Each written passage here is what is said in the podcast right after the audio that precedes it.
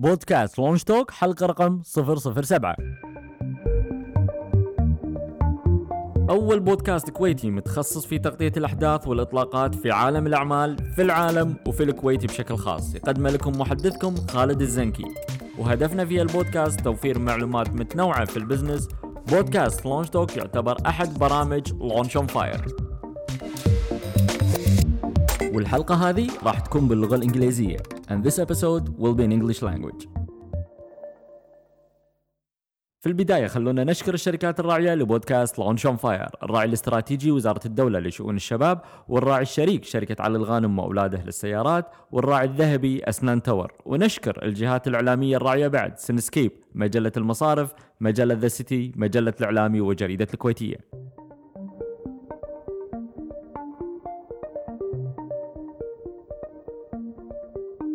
نحو شباب متمسك بالقيم والإبداع وشريك في التنمية المستدامة للوطن هذه رؤية وزارة الشباب اللي تأسست بمرسوم أميري في 2013 تقدرون تعرفون عنهم أكثر بموقعهم الإلكتروني www.youth.gov.kw أو تابعوهم بتويتر أو الإنستغرام @youthkuwait.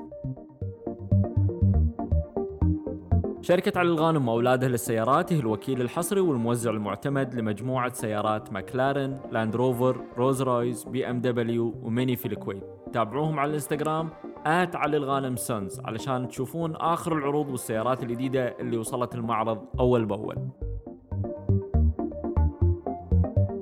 الأسنان هي سر جاذبية أي واحد فينا ابتسامتك وجاذبيتك تكون متميزة وخصوصا إذا كانت ابتسامتك هوليوودية وفي البزنس لها دور في مستوى تأثيرك في الناس اللي حواليك. أسنان تاور أكبر العيادات في الشرق الأوسط والمتميزة في علاج وتجميل الأسنان في الكويت. اتصل على أسنان تاور واحجز موعدك اليوم على 257 3 66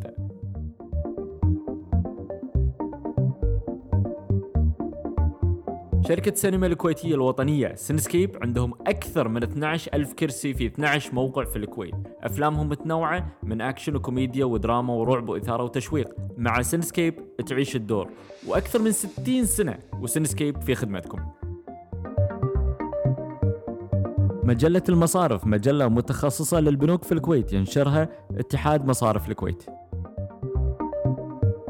الإعلام هو واجهة المجتمعات هو اللي يعرف الناس على تفاصيل كل مجتمع. ذا سيتي مجلة كويتية باللغة الإنجليزية تبرز كل إيجابيات المجتمع الكويتي وتسلط الضوء على إنجازات ونجاحات شباب الكويت والخليج. هدفها الوصول إلى العالمية. مجلة ذا سيتي من الكويت إلى العالم.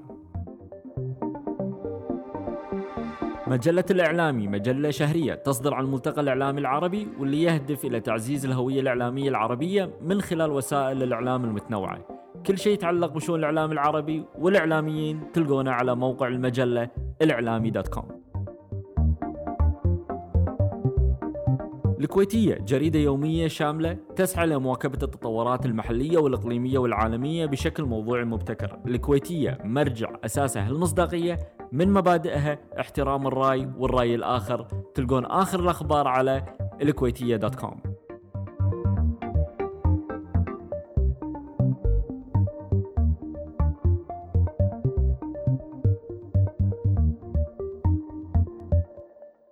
Let's get started with today's episode in Launch Talk podcast. I'm so excited today to introduce my guest, Dawn Hudson. Dawn, are you ready for the launch? Yeah. Dawn Hudson is the former president and CEO of Pepsi Cola North America and has more than 20 years strategic brand building experience. She has extensive experience in executive leadership in consumer goods, food service, and communications. Hudson believes strongly in the power of marketing and the influence of product branding in the industry, that companies should view marketing as a great advantage to building a universal brand and creating a distinct workplace, she has an enthusiastic connection with the audience to teach and show them the secret of marketing. Several top magazines have named Dawn as the Woman of the Year for numerous roles, some of which are 50 Most Powerful Women in Business by Fortune magazine, Advertising Woman of the Year by Advertising Women of New York, Furthermore, Dawn had won the B East Award from the American Advertising Federation, and she was introduced in the American Advertising Federation's Hall of Achievement. I have given our listener just a little overview about you. Take a minute or so to tell us about yourself so our listeners get to know you and give us an overview about yourself. So, my name is Dawn Hudson, and I uh, was born and raised in the northeast part of the United States, actually in a town outside of Boston. I went to Dartmouth College, uh, which is one of the Ivy League network of schools in the U.S. And after I got out of college, I went into the advertising agency business and I worked with large multinational clients like Procter and Gamble and Unilever and Anheuser-Busch. And after I was in the uh, industry a little bit over 10 years, what sometimes happens is the client you work with makes you an offer for you to join them. And that's what I did with Frito-Lay, which was a division of PepsiCo.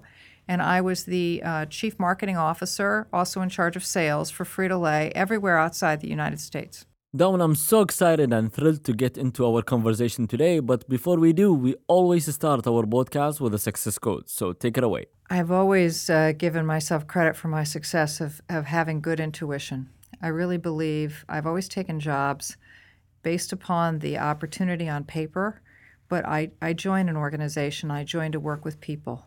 Mm-hmm. And you spend more time working sometimes than you do at home. And you have to be. So I said, what's made me successful is good instincts around the people that I want to surround myself and I want to work with. And it's always led me toward great companies and organizations to work for. Dawn, what I really want to do now is dive into our major topic today marketing role in business, specifically in small businesses.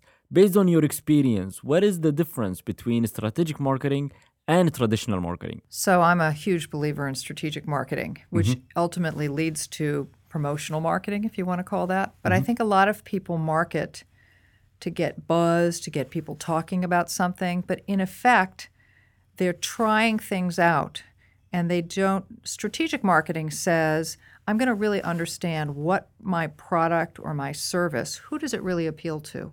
And it won't appeal to everybody, particularly in this day and age People want things specially made for them, or food, or restaurants, or services designed just for them. So you you waste your marketing if you just try to create buzz. Strategic marketing is about understanding who's most likely to be interested in your product or service. How do you reach them? Mm-hmm. And what do you tell them that will make your product or service stand out relative to the others? Then, when you spend money and you do your promotions and you do the things that are exciting, you have a higher chance of success because you're talking to the audience most likely to receive that message well. That's the difference between just doing a bunch of marketing activities and directing them strategically against who you want to reach with a message that will really convert them to action. Awesome. Now, I'm sure throughout your leadership in Pepsi Cola, you have had failures. We want to hear one of your failure stories and what lessons you learned.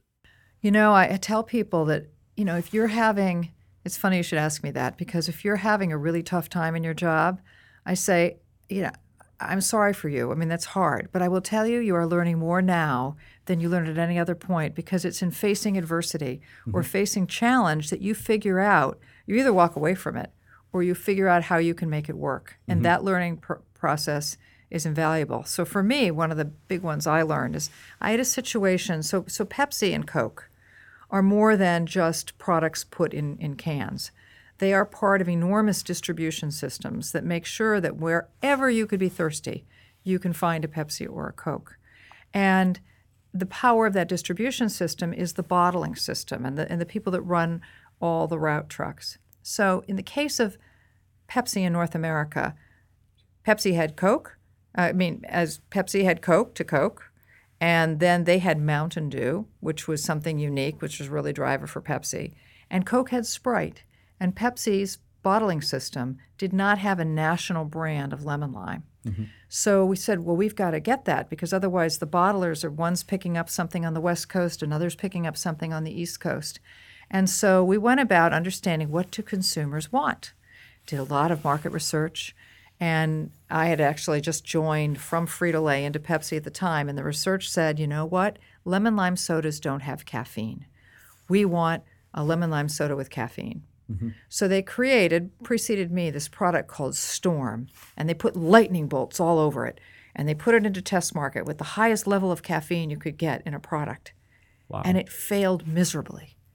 And it failed because people didn't stop to realize, yeah, they say they want caffeine but if they really want caffeine, they have coffee, they have energy drinks, they have Pepsi and Coke.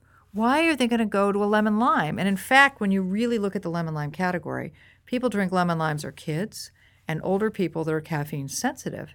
So as soon as you took a product and said we're all about caffeine, you eliminated a lot of the of the target market categories. Mm-hmm. So the learning is, yeah, listen to people. What do they want that's different? But really look at it from the other way, which is are there enough people that want that product that's different for mm-hmm. you to be successful? So after spending millions of dollars test marketing Storm, it never made it.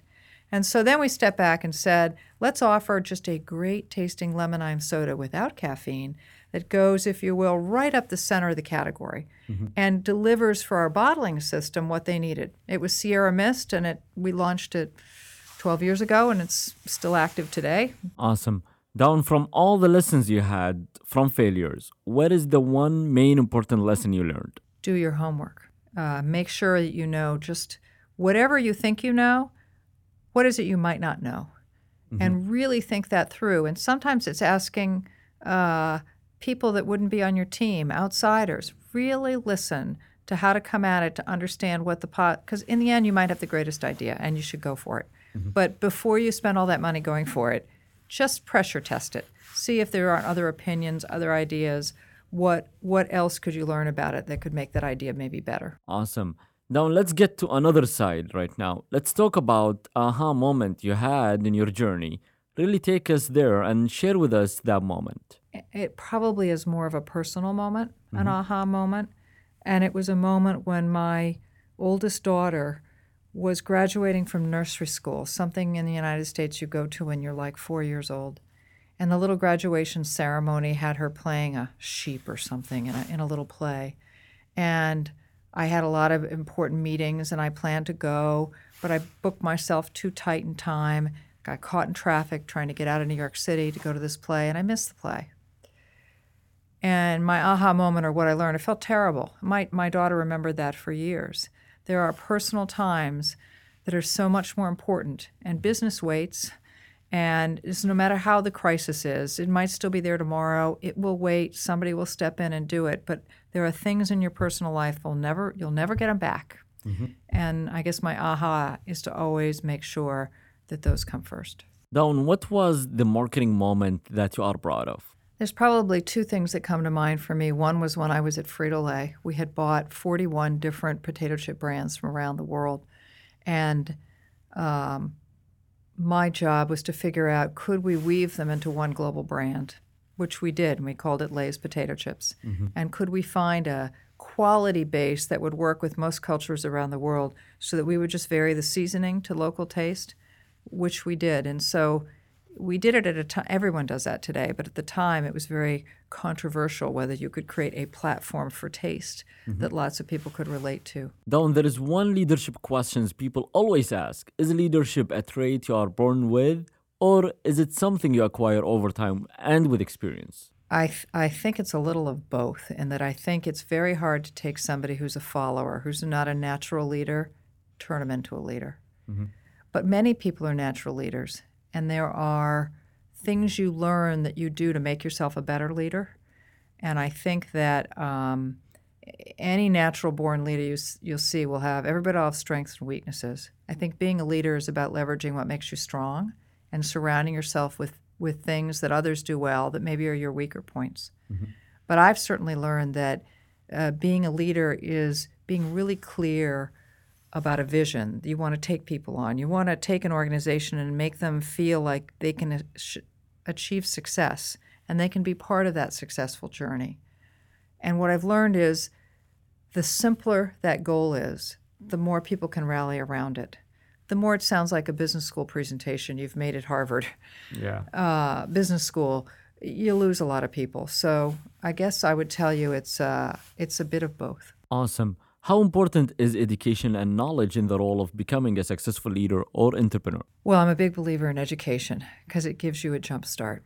Um, but I think there's a reason why people don't come out of college and university and business school and immediately run companies because there are some real world learnings you have that tell you about how it works in principle, but how practicality plays into it. And when you're talking about marketing a product or running a restaurant or opening a store, um, things like that you might you might learn in business school, but it's when you really understand the power of the employee base and whether you're connecting with them or your hours of operation and whether they'll off or not. Those are things that you learn in working on a business. And I think what school really teaches you, it gives you a foundation, but it teaches you to be inquisitive and to understand you don't know everything. So when you don't know something, how do you go out and get that experience? How do you ask someone else? Always trying to make yourself better to this point today where I'm not a perfect leader, I'm not able to run the world. There's something I can learn every minute of the day. And I view myself as a constant student, always will be, always have been, always will be. Awesome. Now, you mentioned the marketing in Pepsi Cola. How did you improve Pepsi Cola marketing and what steps you took to execute that improvement? Pepsi is one of those great brands that's been around for 100 years, that's had a lot of great marketers come before me. And I, what I believe about a brand is that really brands have a DNA, they have a soul. And it's important that you respect the history of a brand and what it has stood for. And you can, brands are not fixed, they do evolve as culture and people evolve, but there's a core heart to a brand that sometimes in a, in a brand's journey it gets off track and you got to get it and then it, it doesn't feel authentic to people. It's trying too hard. So there was a particular era when i joined uh, i moved from frito-lay to pepsi. When Pepsi had had tried to get too cool for its own good. It, it was tr- it was starting to do wacky things to try to connect with youth, and in doing those wacky things, it, it wasn't authentic. Pepsi had had a, a previous run of great success about being choice of the next generation, about being optimistic, about always looking at the world through youthful eyes, no matter what your age. And that's a big core and heart of Pepsi. So when it got wacky and it tried to outdo itself, it, it didn't feel authentic and it felt like it was rejecting ever, all ages and, and trying too hard. So I just took it back on the track of what made Pepsi, Pepsi great. And, and part of Pepsi was presented through music, and it was an expression of exuberance, it was a, an expression of optimism. So I put it back into music marketing mm-hmm. and brought back jingles and brought back um, music tracks and celebrities and, and, and got it to connect with a broader group of people. Awesome. What was the exact role of management and marketing to make that execution successful? It comes back to strategy, understanding it. I think what management has to do is say, time out, it's not working, we're going to adjust this. Mm-hmm. And open people up for a more substantive change than just tweaking everything. Second thing for management is to set a vision, which is we're going to do this differently. Now let's go get it done mm-hmm. and then to evaluate if they achieved it or not. Sometimes management has to make tough calls. Yeah, you have a couple of ways to go. And I, I remember specifically we were launching on the Super Bowl a few new ads, and there was one ad I really believed in that my boss, the president of the division, didn't like, but I produced it anyway because I thought it would connect with people. If it connects with people and get a good response and was true to the brand, he'd come around and like the ad, which he did. Mm-hmm. But it ended up being a very famous ad because it it captured. Uh, it created this little girl called the Pepsi Girl, and it was all about how she could tell the difference between a Coke and a Pepsi. An adult world would try to pull one over on her wow. and try to serve her a Pepsi, and mm-hmm. she would know. And and what would happen is adult voices would come out of her mouth, and she would assume these other sort of famous Hollywood roles to say, "You can't pull one over on me." Ended up creating quite a bit of buzz, and and that's about going with your gut mm-hmm. and and making a difficult call. Management's expected to not always please everyone, but do what they think is right. What is the number one advice would you give to small business owners to elevate their marketing and their business to the next level? Know your customer. Really understand what people like about you, what they don't like about you. That doesn't mean you have to change what they don't like about you, but understand who do you appeal to? How does your what you offer product or service, how does it differ versus your competition? And stay true to talking to that group. Now, if that group's not big enough to support your financials, you may have to change your product or service to expand its popularity. But but most people have a pretty good handle. Mm-hmm. I'd, I'd focus on that. Great. How to overcome competition via marketing? So often, if you're an entrepreneur, your competition has a lot more money than you do, and you're going to drive your P&L into the ground if you try to compete one for one with them. I think the thing about competition, particularly large scale competition like a Pepsi or a Coke, their Achilles heel, their weakness, is the inability for them to target niches. And it's mostly because they've created these large infrastructures, these large distribution systems that need scale to work. And the entrepreneur doesn't have the scale. Mm-hmm. And the big companies won't go after that. So I think the way you work with competition is you stay true to who you are, you talk just to your audience, don't try to talk to their audience. And frankly, if you're in marketing, you try to be more inventive than them. You're the ones that first, you know, used social media before the big guys did. You're the ones that created a unique volleyball platform on the beach. Uh, I think people today, particularly, they like to, things to be localized. They like things to be true to the people and the town and the communities they live in. And a lot of your competition gets big, and they don't do that. And I True. think one of the things you can do as a small business is right get back into how you serve your community. How do you involve your community in your idea? Awesome. Which is leading us to the next question. How can they differentiate their business from the rest? Well, that's classic strategic marketing. And I think the way you differentiate is you understand whether, let's just take I have a product. Let's, let's say I have a, um, an energy bar. What makes my energy bar different from the other energy bars? And it's not just ingredients. It's understanding from consumers how do they think about what's out there. So one energy bar may be fruit based. Another energy bar may be choice of young people. Mm-hmm. Another energy bar, maybe there's not an energy bar that's appealing to people that are um, working hard and, and need something to tie them over to a meal. It's more of a meal replacement. Then you go after that. Mm-hmm. But that that's really what branding is about. It's understanding how do people look at the category that you're in, where are your competitors, and where are the holes mm-hmm. where you can satisfy a need, a significant consumer need somebody else isn't going after. And when mm-hmm. you find that, the competition has a harder time reacting True. because their their product doesn't do that. Well, my question right now is a bit of a challenge because I believe you work with larger corporations and you worked with Pepsi Cola, but based on your experience and based on your observation in the marketplace in SMEs, what do they do wrong or what is the biggest mistakes they fall into marketing? So I, I serve on a on a venture capital fund ah, where awesome. we are I uh, when I left PepsiCo and I don't work there anymore, I spent a lot of time with smaller businesses and family owned businesses that don't have the marketing, the capital, and and I and I and I love it. But some of the um, problems that I see is one, they don't put enough emphasis on marketing.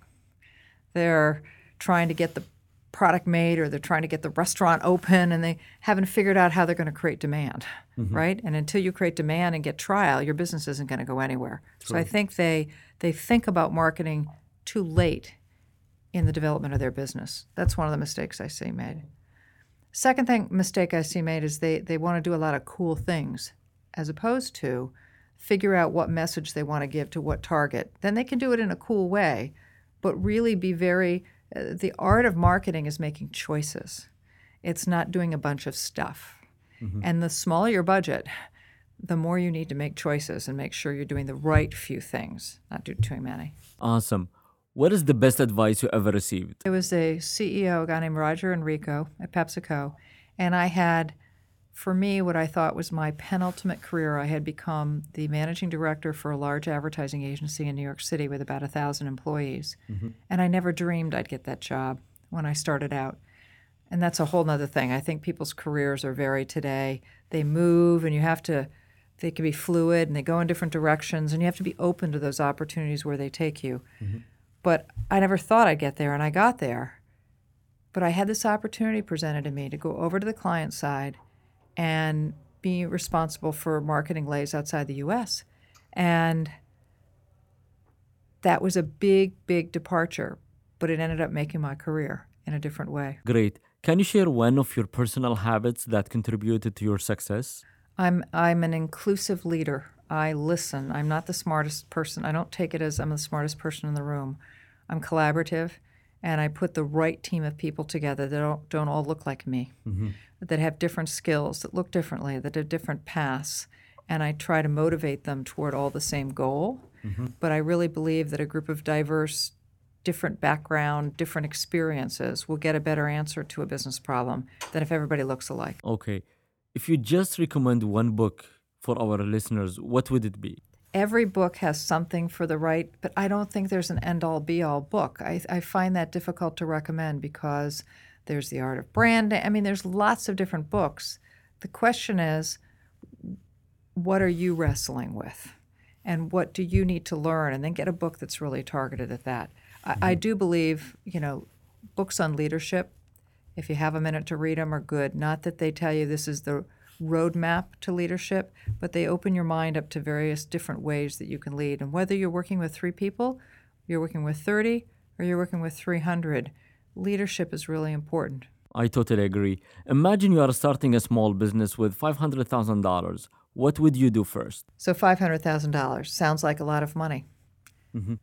Might be a lot of money, might be not enough money. The key is I would put the money aside, the amount for a minute, and I'd say, what's my idea? What do I want to get done? What are the choices I have to make? And how much money do I need to get there? Mm-hmm. And then I'd pick those things that I think are most important for me to invest in to get there. And I would try to invest 200 of the 500. Mm-hmm. So however much money you think you'll need, you will need more. And if you try to, you know, spend it all, and then, I mean, the, the biggest reason I see in this venture capital fund I work with, in the difference between who succeeds and who doesn't, is those that anticipate you'll hit bumps in the road, you'll hit opportunities. And if you don't have money set aside to be able to go after those opportunities or to survive until you hit profitability, you might have the greatest idea in the world, but you'll fail. And I've had friends take CEOs of really exciting startups, and I've said the difference between success and failure will be are you sufficiently capitalized to stay in the business as long as it takes to develop your fan base? And it doesn't happen overnight. So whatever time, my budget is, I'd try to budget under it to make sure I had the depth in my pockets. Or if it's going to take me 500 to launch it, I'd be working really hard and figuring where the next 500 is coming from. Definitely. Dawn, we have reached the end of our episode today. On behalf of our listeners and Tamkeen, I want to thank you so much for sharing information, ideas, and experience with us today.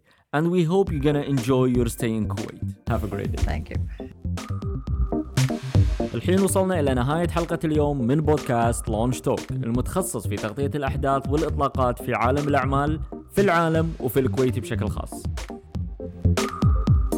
البودكاست موجود في الآيتونز وتقدرون تتابعون حلقاتنا وتسوون سبسكرايب من خلال برنامج بودكاست الموجود في الأب ستور لأجهزة الآيفون والايبود والآيباد. بالإضافة إلى برنامج ستيتشر الموجود لكل الأجهزة أو عن طريق موقع البودكاست launchonfire.com وهم تابعوا حساباتنا في مواقع التواصل الاجتماعي at launchonfire. وإذا عندكم أحد مهتم في إدارة الأعمال والمشاريع الصغيرة والمتوسطه دزوا له لينك الموقع أو سووا له منشن في مواقع التواصل الاجتماعي ونلقاكم إن شاء الله في الحلقة الجاية.